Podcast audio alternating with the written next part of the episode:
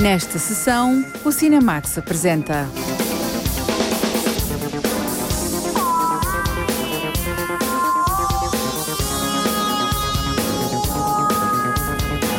Retrato de uma rapariga em chamas, uma história de um amor proibido contada através da pintura de um quadro.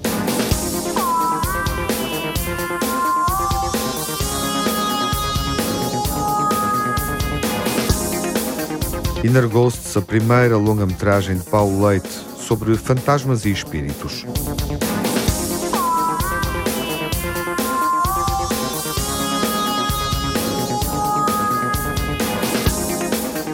Os melhores anos da nossa vida, Claude Lelouch continua a filmar uma saga amorosa.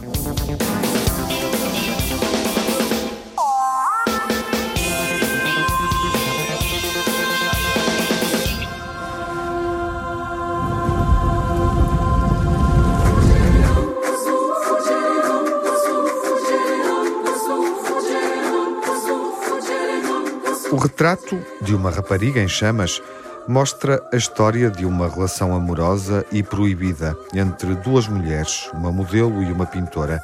A Margarida Vaz encontrou-se com a realizadora e uma das atrizes para pincelar este fresco histórico. Retrato da Rapariga em Chamas é uma história de amor, é um drama de época intenso e revelador de sentimentos. Mostra o encontro e paixão entre duas mulheres. Que savez-vous de mon futur mariage Rien. C'est tout ce que j'en sais aussi. Quand allez-vous vous marier? Je ne sais pas si je vais me marier. C'est parce que vous pouvez choisir que vous ne me comprenez pas. Je vous comprends. A realizadora Céline Sciamma partiu da relação amorosa entre duas mulheres para mostrar a universalidade do amor, independente, sem género ou condição. J'avais plusieurs désirs qui n'étaient pas forcément connectés entre eux. Tinha vários desejos que não estavam forçosamente ligados entre si. O primeiro era simplesmente fazer um filme sobre o amor, dedicado a uma só história de amor. Como nasce o desejo, como os sentimentos florescem, como é apaixonar-se. Mostrar esta experiência aos espectadores. Uma experiência que ele conhece bem, pois apaixonar-se é algo muito democrático. E tinha outro desejo, que era mostrar o olhar de um artista que cria uma obra. Construí uma arquitetura de desejo à volta destas temáticas e foi assim que me lancei nesta longa escrita. construit une architecture de désir autour de ces choses-là. C'est comme ça que je me suis lancée dans cette longue écriture.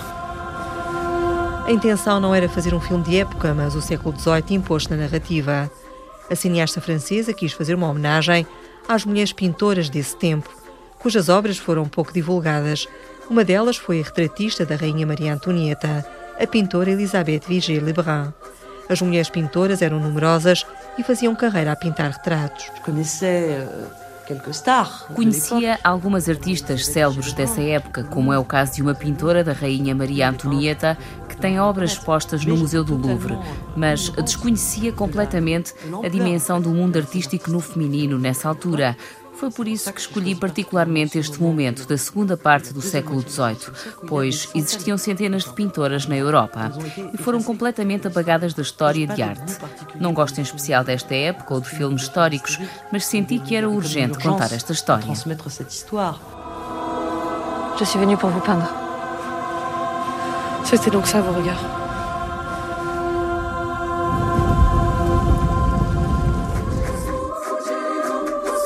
O diálogo criativo entre a intimidade feminina e a arte orientou a realizadora Céline Sciamma e reflete a atualidade do tema. J'avais envie de mêler le dialogue amoureux et le dialogue créatif. C'est que Tive vontade de misturar o diálogo criativo e o diálogo amoroso. O romance ou o desejo de uma mulher no passado foi pouco escrito ou foi pouco dado a conhecer.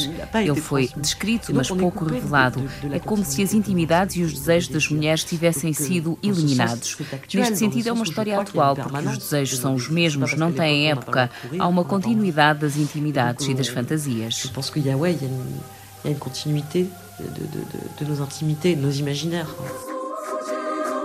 O argumento do retrato da rapariga em chamas recebeu o prémio do cinema europeu. Foi distinguido na cerimónia dos Césares e em Cannes. No Festival de Sul de França também conquistou o Queer Palm, tornando-se o primeiro filme dirigido por uma mulher a ganhar nesta seleção. Céline Sciamma procurou fugir dos padrões convencionais de escrita e de enredo. Il y avait l'envie de construire un dialogue amoureux fondé sur de l'égalité. Donc, Quis construir um diálogo amoroso assente na igualdade, sem a dinâmica do conflito ou do poder. O que acontece porque são duas mulheres, logo não há um género que domina.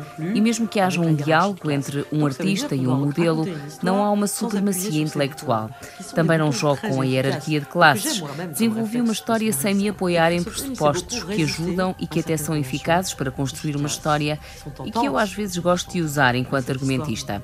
Escrever este argumento foi resistir a certas convenções eficazes que são sedutoras e tentadoras, mas esta história com uma dinâmica igualitária entre os personagens vai criar surpresa. Eu espero que cause tensão e suspense e, consequentemente, grandes emoções. Avant tout de la surprise. J'espère que ça crée une nouvelle tension et donc un nouveau suspense et possiblement de, de grandes émotions.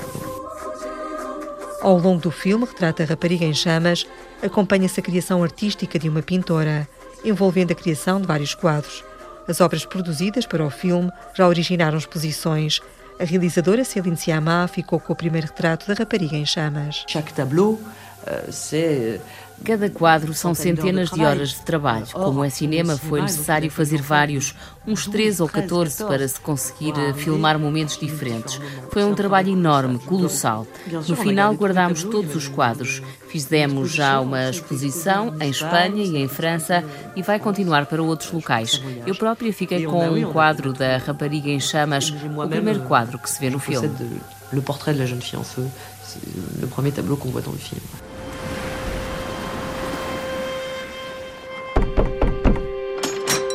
Je suis peintre. L'homme intéressé par ma fille est milanais. Nous partons là-bas si le portrait lui plaît. L'a épuisé déjà un peintre avant vous. Que s'est-il passé Je ne sais pas.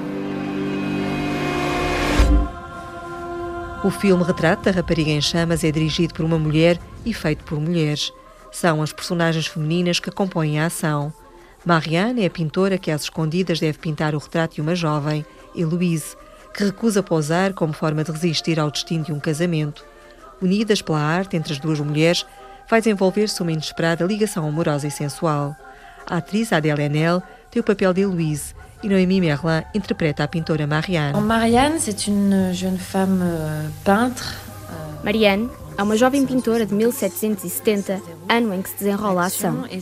É uma jovem mulher curiosa, independente e que tem como tarefa pintar o retrato de outra jovem mulher, Heloise. Ela chega a esta ilha na Bretanha e deve fazer-se passar por dama de companhia, pois Heloise recusa que lhe faça o retrato. Pour la dame de compagnie parce que Héloïse refuse d'être peinte. Movida pela paixão pelo modelo Heloise, a personagem Marianne, a pintora, vai se transformando. Para Noémie Merlin, os quadros refletem essa evolução enquanto mulher apaixonada e artista. Euh, No início do filme, a pintura que faz é um pouco fria, impessoal. Nessa época, ela tinha muita sorte por poder ter a profissão que gostava e escolher não se casar.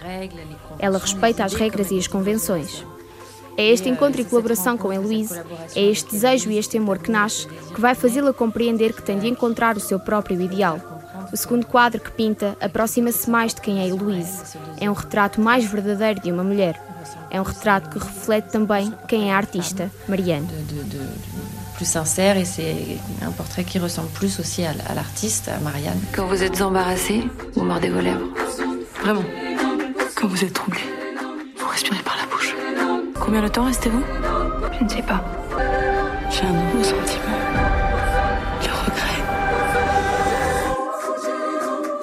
Sem filtros e sem tabus, as cenas de paixão e de erotismo no filme Retrato da Rapariga em Chamas foram aceitos com naturalidade pela atriz Noémie Merlin. En fait, la scène d'amour, elle était donc euh, dès le départ dans le scénario. Elle n'était pas du tout euh, difficile dans le sens où A cena de amor estava escrita no argumento desde o início. Poderia não ser nada fácil, no sentido em que uma cena destas pode deixar-nos pouco à vontade. Mas a partir do momento em que há uma ideia, uma intenção da realizadora que justifica a cena, ficamos mais à vontade e deixamos-nos levar. Porque por detrás há a ideia forte que mostra que é necessário fazer aquela cena de sexo. Quando há uma ideia forte como esta, é uma coisa sã, agradável e segura de fazer. Une, idée, bah, une idée forte comme ça, c'est très agréable et c'est très euh, sain, sécurisant de, de, de. Quoi. Apesar de saber desenhar, não é Noémie Merlin quem pinta no filme. Foi a artista plástica Hélène Delmer que pintou os diferentes retratos e ajudou a atriz francesa a ter a postura de uma pintora do século XVIII. Je dessine plutôt, j'ai toujours aimé dessiner beaucoup. Mais après, c'est pas moi qui peins. Eu sei desenhar, sempre gostei muito de desenhar, mas não sou eu que pinto no filme, é outra pintora. Trabalhei muito com ela para perceber como era a postura de um pintor, o ritmo, os gestos e a técnica. Essa preparação era muito importante. Perceber como é o olhar do pintor, do artista. Um olhar que é uma mistura entre o olhar da pintora e da realizadora. Perceber o olhar do artista que observa, que se concentra e ao mesmo tempo que tem um olhar mágico, místico, que se mistura e que faz parte do trabalho. Místico, um doux mélange faisait partie do trabalho. Retrato da rapariga em chamas mostra como a arte pode despertar paixões e ajudar a libertar emoções reprimidas. Euh, Convido a ver o filme Retrato da Rapariga em Chamas, se tiverem vontade de viver uma experiência única, uma história de amor, de mulheres e uma história sobre a arte. Euh, Convido os ouvintes da Antena 1 a ver o meu filme. Vous, auditeur d'Antena 1.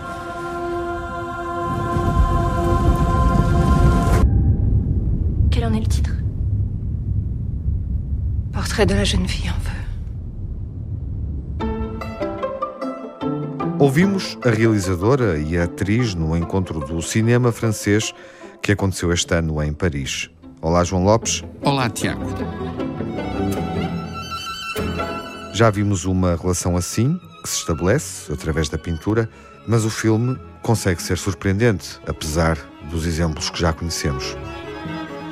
É curioso recordar que a história do cinema está marcada por muitos filmes, alguns deles eh, excepcionais, sobre a relação de pintores com os seus modelos.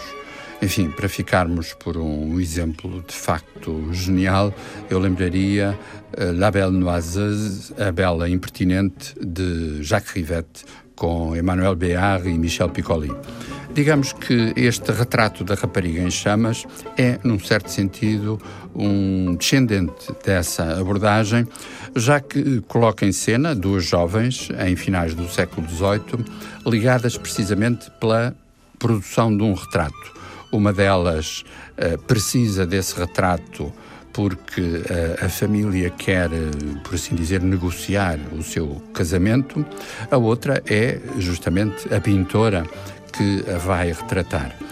E o mínimo que se pode dizer é que Noémie Merlin, no papel da pintora, e Adèle Haenel, na, na personagem retratada, são exemplares de, de emoção, de subtileza, a ponto de transformarem este filme de Caroline Sciamma numa viagem à dimensão feminina mais íntima, num processo de revelação, de mútua revelação das duas personagens. Foi um dos filmes mais intensos da edição do ano passado do Festival de Cannes, onde, aliás, arrebatou o prémio de argumento, e é a prova inequívoca de que é possível uh, retomar as referências uh, de épocas remotas uh, sem cair nos lugares comuns dos chamados telefilmes históricos. O retrato da rapariga em chamas, nesse sentido, é também um descendente da melhor tradição dramática e melodramática da produção francesa. Uma relação íntima que cresce através da proximidade entre a modelo e a pintora, um filme elegante feito de imensas subtilezas e que é intensamente contido. Retrato de uma rapariga em chamas é um drama histórico que recebeu o prémio de melhor argumento no Festival de Cannes.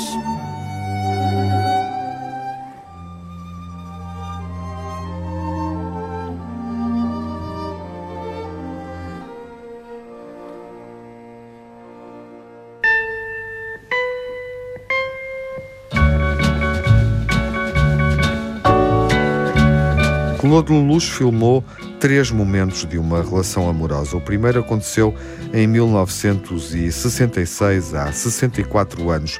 O segundo, 20 anos mais tarde, em 1986. E agora conhecemos uma nova etapa nesta história amorosa. A jornalista Lara Marques Pereira percorre o tempo desta trilogia marcante do cinema francês. Um Amor em Três Atos é contado pelo realizador Claude Lelouch ao longo de mais de 50 anos. A trilogia do encontro de um casal de viúvos terminou em 2019 com o filme Os Melhores Anos da Nossa Vida, apresentado em Cannes, fora de competição. Para o realizador, é praticamente um milagre ter feito três filmes a partir da mesma história. É difícil de explicar os milagres. Uh... É difícil explicar o milagre. Há 53 anos não compreendi o que aconteceu. O filme afetou toda a gente, o público apropriou-se da história. As pessoas identificavam-se com a história do Jean-Louis e da Anouk. Recebi milhares de cartas de pessoas que diziam que, graças ao mesmo filme, se tinham reconciliado com o marido. Apercebi-me que este filme era um pouco mais do que um filme deixou marcas. Nunca imaginei que deixaria as marcas durante 53 anos e nunca imaginei que continuasse a ser mostrado ao longo de 53 anos. E passerait e repasserait. Em 1966, o filme Um Homem e uma Mulher venceu a Palma de Ouro em Cannes, o Oscar de Melhor Filme Estrangeiro e o Oscar de Melhor Argumento Original. É o momento em que Jean-Louis Trintignant piloto de automóveis, e Anouk Aimé, produtora de cinema, se encontram. C'est beau quand même d'envoyer un télégramme comme ça, il faut avoir du culot. C'est vrai, non, c'est extraordinaire qu'une femme belle vous envoie un télégramme comme ça, c'est merveilleux. Quel courage. Em 1986, Claude Lelouch voltou ao mesmo par e aos mesmos atores para dar continuidade à história no filme Um Homem e uma Mulher, 20 anos depois. Tu, tu, tu à Anne Gauthier Je le rappellerai demain matin. Qui est-ce C'est quelqu'un que j'ai connu il y a très longtemps. O terceiro capítulo do romance acontece já depois dos dois atores terem deixado de trabalhar no cinema. Claude Lelouch convenceu-os a voltar para recordarem, no ecrã gigante, a antiga paixão. Foi preciso acontecer um número inimaginável de milagres para que este filme esteja hoje aqui em Cannes e que nós estejamos aqui, porque voltar a Cannes também é um milagre. Foi um alinhamento de planetas que não posso explicar, não quero explicar e que faz com que estejamos todos aqui hoje. Bonjour. Vous êtes nouvelle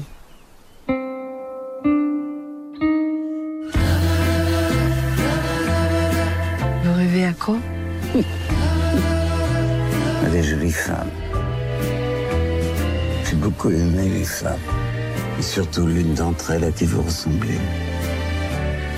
C'est joli ce geste que vous venez de faire.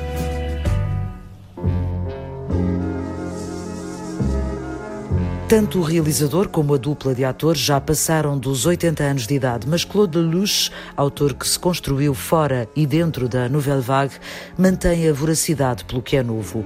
Quis voltar à mesma história para encontrar outros sinais de como contar o mesmo amor, mas assumiu, desde o início, a possibilidade de desistir do projeto. Cada vez que faço um filme tenho vontade de encontrar coisas novas, mas aqui lancei-me num desafio anormal. Sabia que era o filme que mais me assustava, a mim, mas também ao Jean-Louis e à Anouk. Disse a mim mesmo que não podia fazer o filme se não reunisse os milagres todos. E o argumento que usei para convencer o Jean-Louis foi dizer que se o filme não nos agradasse, não estreava. Se o filme não plaît pas, on sortira pas. Para a atriz Anouk Aimé, que não filmava desde 2012, a trilogia de Claude Lelouch é um momento sem igual numa carreira de largas dezenas de filmes. Ça m'est jamais arrivé. Je sais pas à qui c'est déjà arrivé. Isto nunca me aconteceu e não conheço ninguém a quem tenha acontecido. Eu vivo o momento e as emoções e o que sei é que devo ao Claude esta bela história que me faz viver.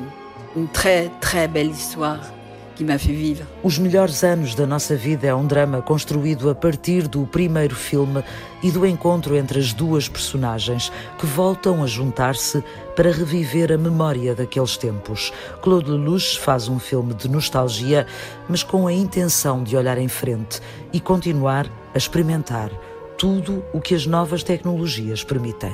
Euh, pour moi, maintenant, les, les minutes, ce sont des années.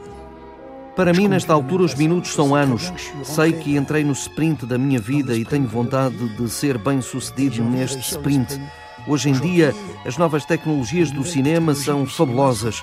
Sonhei com estas novas câmaras toda a minha vida. Durante toda a minha vida usei câmaras pesadas, grandes e complicadas, mas eu adorei tudo isso. Durante 60 anos acompanhei a idade de ouro do cinema francês, o cinema de autor, e hoje em dia há o equipamento portátil, que é um olho mágico, porque é o mais próximo do olho humano. Que é l'œil magique, parce que c'est l'objectif le plus près de l'œil humain. Aos 82 anos, Claude Lelouch está fascinado pelas câmaras mais fáceis de manusear que lhe permitem chegar mais facilmente ao cinema que gosta de fazer inspirado em pessoas reais, sem heróis, feito a partir do melhor argumentista que conhece, a vida das pessoas comuns. Vale a pena fazer esta viagem, desde o primeiro filme que ganhou a Palma de Ouro no Festival de Cannes até ao mais recente episódio desta relação amorosa.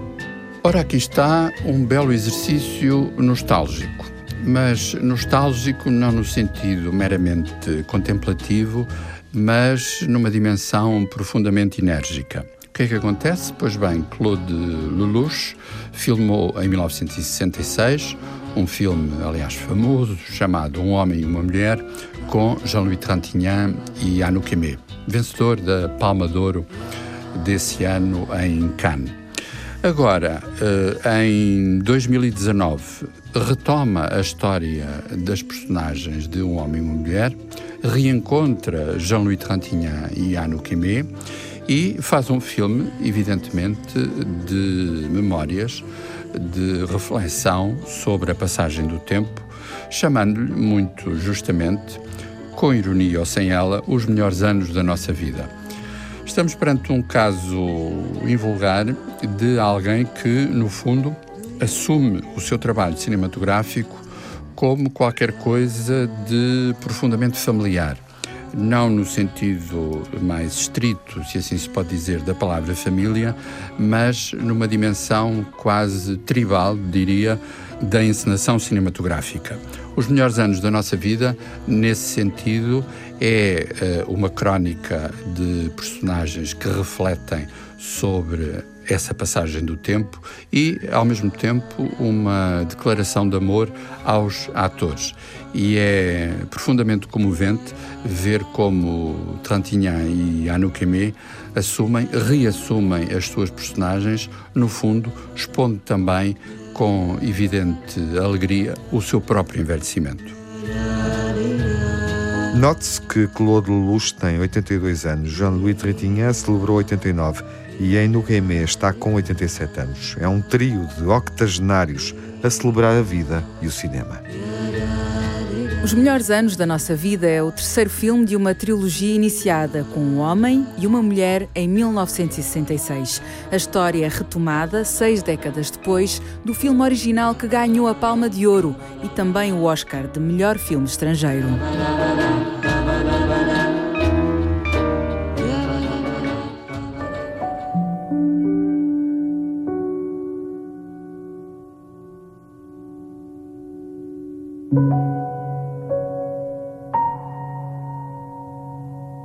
Inner Ghosts é a primeira curta-metragem do português Paulo Leite. É uma história sobre fantasmas e espíritos, ciência e sobrenatural. O Diamantino José leva-nos até este território assombrado, um filme povoado por fantasmas interiores. Ghosts go where the energy flows. What people fail to realize is that it usually happens when children are playing. The attraction is not because they're children, but because children come charged with energy. Grown ups can do it too. Just roll in the carpet, fill your clothes with electrostatic energy. You'll find most ghosts will come closer.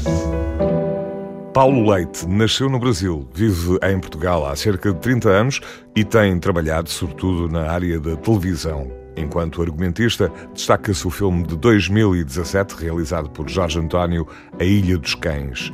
Há dois anos, estreou-se na realização com Inner Ghosts, Fantasmas Interiores, filme de terror que chega agora ao circuito comercial. Eu sempre fui uh, fã do cinema de horror, desde miúdo, desde muito cedo.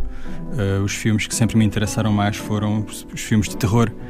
E, naturalmente, quando eu comecei a pensar em projetos que eu queria produzir e realizar e escrever, o cinema de terror sempre esteve no topo da lista e os projetos que eu criava sempre se encaminharam naturalmente para, para, este género. Estranhamente, ou talvez não, o filme tem como personagem principal uma neurocirurgiã que tenta usar fantasmas para ajudar os pacientes. A história trata da doutora Helen Stevens, que é uma pesquisadora inglesa que um, ela é pesquisadora no campo da cirurgia ao cérebro e ela tem, ela, ela também é médium, portanto, ela, ela há muitos anos ela conversa com fantasmas, mas ela uh, perdeu a filha há muitos anos atrás e desistiu dessa vida e dedicou-se inteiramente à ciência. Mas ela tem uma teoria que é esta. Ela, tendo a sua a, a experiência como médium, ela se pergunta se uh, fantasmas que existem, não é? E que se lembram da vida quando eram vivos e que conseguem articular pensamentos. Fazem tudo isso sem um cérebro físico, não é? E ela começa a se perguntar se, na verdade, as informações que nós temos sobre nós próprios não ficarão uh, guardadas noutro sítio que não no nosso cérebro físico. E ela pensa que, uh, conversando com fantasmas e fazendo testes aos fantasmas, ela conseguirá talvez desenvolver terapias que falam diretamente à alma de pacientes que estão em estado terminal. Um, e ela pensa que consegue, por via do conhecimento que ela pode adquirir com fantasmas, ajudar pessoas cujos cérebros já não funcionam. E obviamente que vai correr muito mal. Please try to count backwards from 100. 100, 99, 98, 97. Stop. Now let's go back to 100. Paulo Leite justifica a opção de fazer um filme que, apesar de ter sido totalmente rodado em Lisboa, é falado em inglês. O filme foi inteiramente financiado com, ou quase inteiramente financiado com dinheiro privado. Uh, Portugal não tem muito a prática de financiar projetos de terror uh, e isto nos obrigou a termos uma um approach, digamos assim, muito mais uh, comercial. O que isso significa que sempre que nós trabalhamos com cinema em língua portuguesa, é muito difícil vendê-lo eh, no mercado internacional. E eu tenho experiência porque conheço muitos sales agents e já trabalhei com, com alguns deles. E sempre que há projetos em alguma língua que não o inglês, a venda nos mercados internacionais é muito difícil. E isso é independentemente do filme ser bom ou mau, portanto, é uma questão mesmo de prática no cinema mundial todos os países, ou boa parte do público em todos os países, está muito acostumado a ver cinema em língua inglesa, o que dificulta muito. E para nós maximizarmos mesmo um, as vendas internacionais e termos um projeto que nós conseguíssemos um, recuperar algum do investimento, fomos forçados a tomar algumas decisões muito práticas. E uma delas foi justamente filmar com um elenco britânico, misturá-lo com um elenco português, de forma a termos um filme em língua inglesa um, que nós pudéssemos vender o máximo possível. Sylvia Williams é a protagonista. Eu andei durante alguns meses, durante a pré-produção, à procura de, de, do elenco para o filme. E por uma enorme sorte, um, eu encontrei a Cília, que era a atriz perfeita para o filme. Ela entrou no projeto numa fase ainda em que uh, nós estávamos a desenvolver o guião e hum, a entrada da Cília no elenco e, te, e depois também da a Cília, a, a Elizabeth Bockman, eh, a Iris Kayat, todas estas pessoas, na medida em que foram entrando no projeto, o projeto também foi sendo reescrito e trabalhado um pouco também para elas, o que resultou numa coisa que me deixou muito satisfeito. Ou seja, eu gostei muito de, de, de escrever o guião e ter as pessoas, os atores um, do projeto já ligados ao projeto. E isso me ajudou muito durante a fase de escrita. My darling. Can you hear Mummy? I know you're still in there. I love you. Don't be afraid.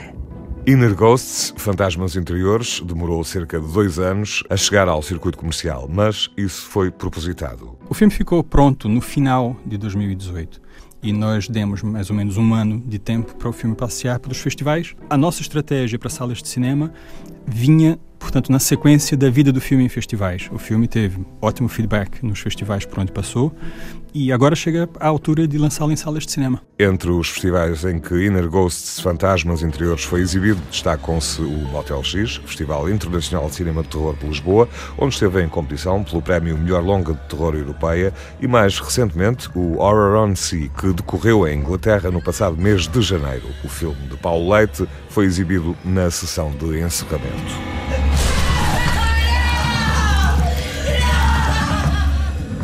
Esta é uma produção luso-britânica que marca a incursão do realizador português Paulo Leite no cinema de género, no cinema de terror. Inner Ghosts Fantasmas Interiores. É a primeira longa-metragem de Paulo Leite e estreia agora nos cinemas, depois de ter sido exibida no Motel X em setembro do ano passado.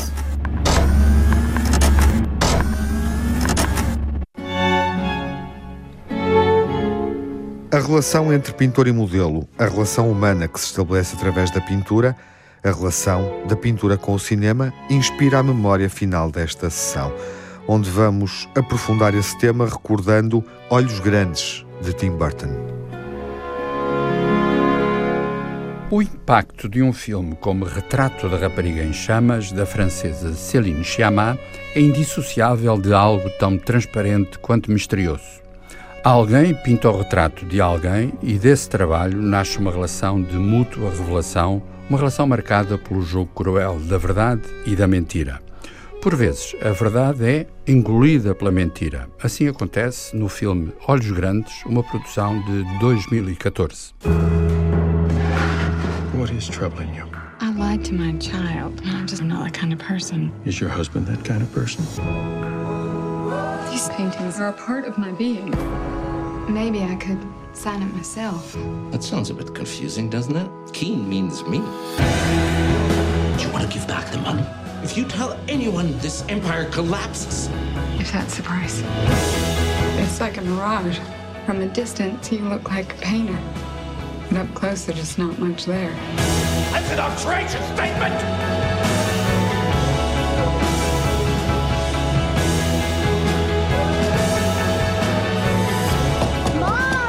Unhinged. You don't even know what the truth is. So, who is the artist? Como sugere o título, Olhos Grandes é a história de alguém que pinta quadros de crianças com olhos muito grandes. Na sua dimensão irreal, são janelas para um mundo tecido de medos, ânsias, ilusões e desilusões. Acontece que, através de um perverso jogo de manipulação, Walter Keane se apropriou dos quadros. Quem os pinta é a sua mulher, Margaret Keane, mas é ele que publicamente se apresenta como autor daquilo que a mulher pintou.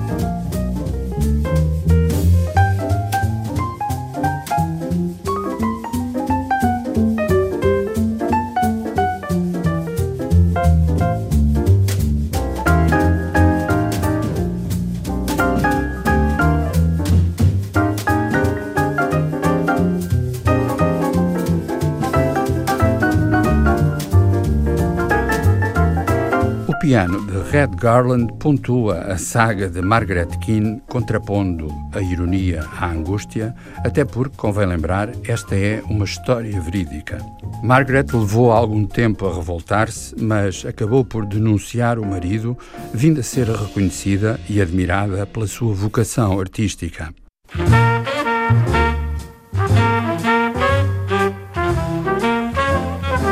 E na banda sonora, presidindo a esse turbilhão de amor e desamor, há também a música do quinteto de Miles Davis, num registro de 1954.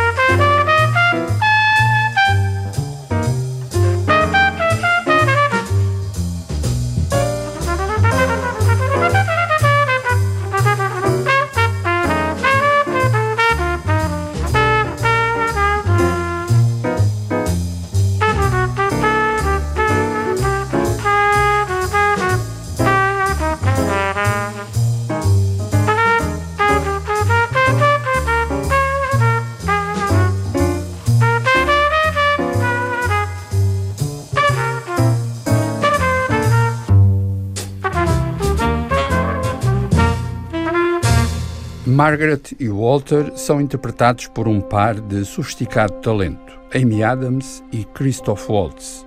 E convém não esquecer, claro, que este é um filme com a marca de Tim Burton.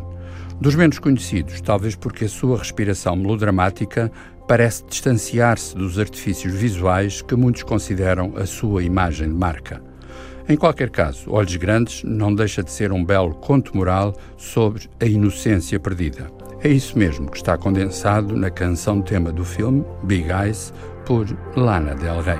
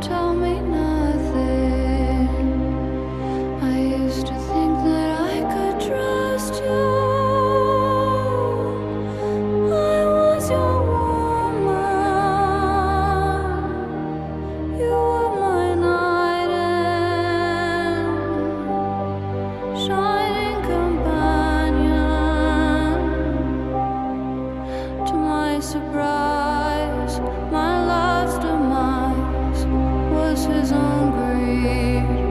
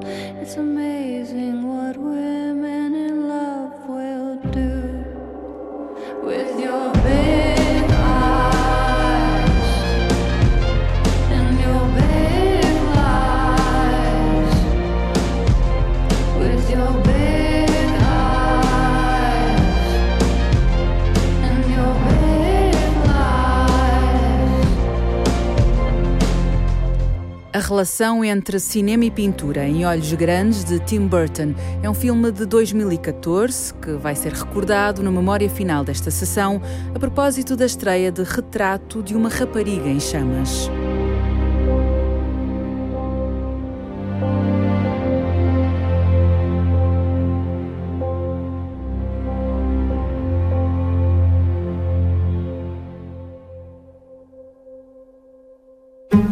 Quelle actrice vous a le plus fortement transmis son ADN Ah, en France, je vois vraiment personne. Vous avez de la visite, je vais peut-être euh, vous laisser alors. Non, aucune importance. C'est ma fille avec sa petite famille. Elle a épousé cet acteur là Oh, acteur, c'est un bien grand mot.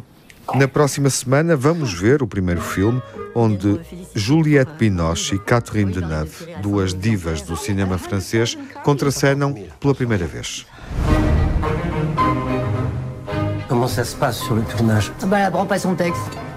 Non, mais c'est de ta faute, hein. Tu l'as tout passé pendant 40 ans. Comment ça, tu t'en vas oh, C'est un peu soudain, non Pourquoi tu fais ça Sans toi, elle va pas s'en sortir. Moi Ah non. Ah, Vous formez un bon duo. Ah non, c'est hors de question. Maman, ça va commencer, là. Évite de m'appeler maman. Bah, comment veux-tu que je t'appelle a happy family, but that's not gonna make her jealous. A Verdade é o novo drama familiar do cineasta japonês Hirokazu Koreeda. O filme vai estar em destaque na próxima sessão, quando estrear nos cinemas nacionais. Tu veux dire que tu les as tous trompés, mais tu t'es jamais excusé.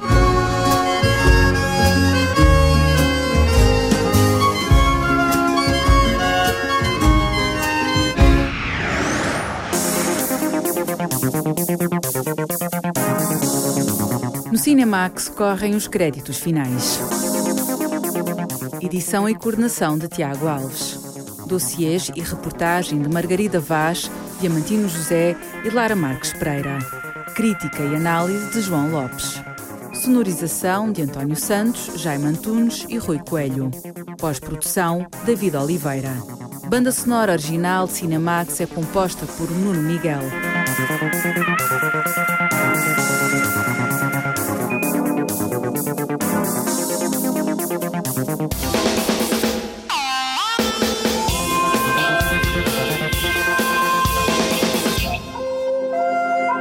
Cinemax é um canal de cinema em português.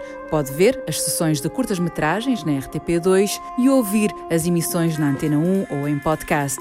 Encontra toda a atualidade na página digital rtp.pt/cinemax e também nas redes sociais. Torne-se fã no Facebook e siga-nos no Twitter.